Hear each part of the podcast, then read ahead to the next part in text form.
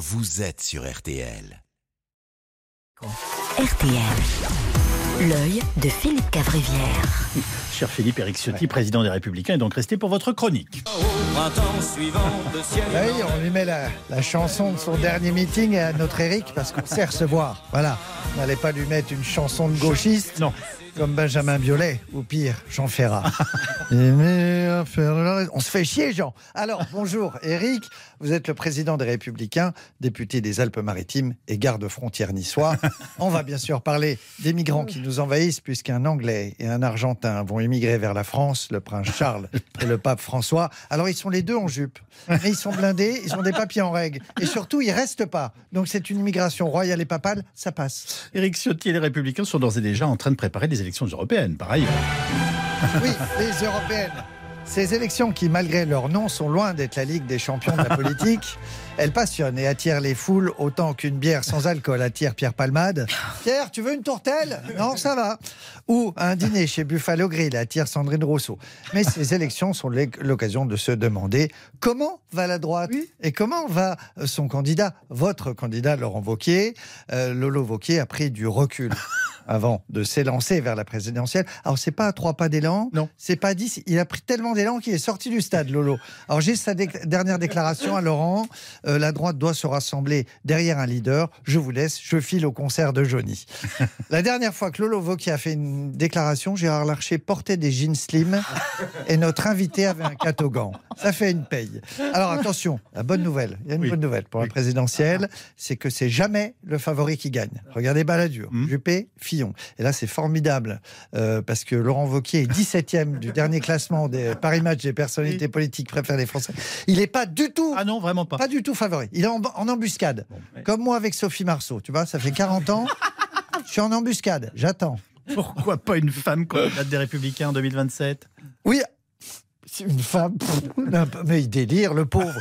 La dernière expérience, c'était Valérie Pécresse. Du coup, euh, la droite va faire un petit break d'une cinquantaine d'années.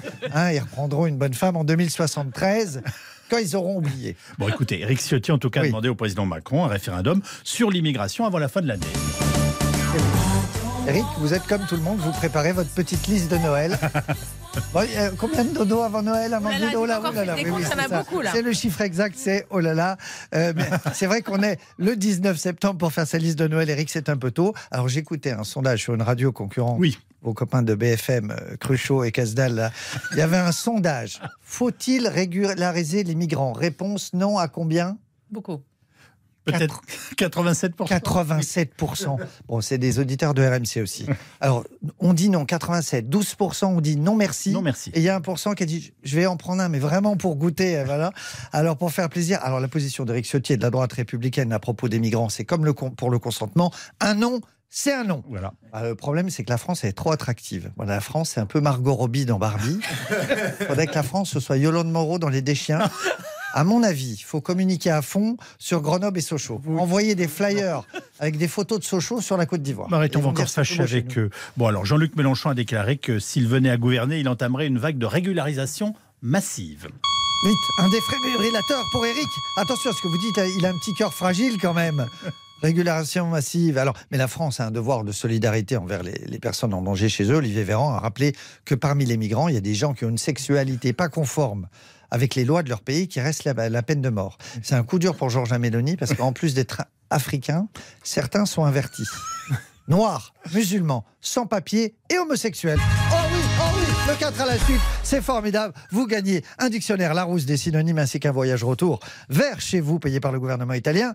Alors c'est vrai que je vous ai vu les images de Lampedusa, c'est impressionnant. Je ne sais pas qui est l'attaché de presse de Lille, mais elle a fait un boulot de malade. Sur la com, elle est formidable. Alors ce qui plaît pas trop aux locaux, c'est que le migrant est un touriste, qui, un touriste qui ne consomme pas sur place. Tu vois, il n'achète pas le petit t-shirt I love euh, Lampedusa Oui. ou le petit magnète à mettre sur le frigo ou la petite tasse. Tu vois, il va, fait l'effort. Oui, pendant ce temps-là, Éric Zemmour a déclaré ces migrants ne sont pas des victimes, ce sont des entrepreneurs. toujours la déclaration au-dessus. Voilà. Alors, si c'est le cas, si c'est des entrepreneurs, il faut demander un numéro de capital sur M6.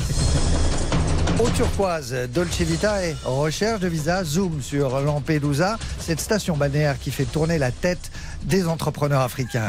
Gros plan sur ces jeunes start-upers subsahariens venus faire fortune en Europe. Airbnb miteux, chambre d'hôtel à 15 ou bout de trottoir. Quel logement de luxe choisissent ces touristes aventuriers et promoteurs? Livreurs, Deliveroo, sous-payés ou tristement dicités Quelles sont les professions clinquantes qui font rêver ces migrants? Lampedusa, l'Eldorado des afros, c'est ce soir. Donc,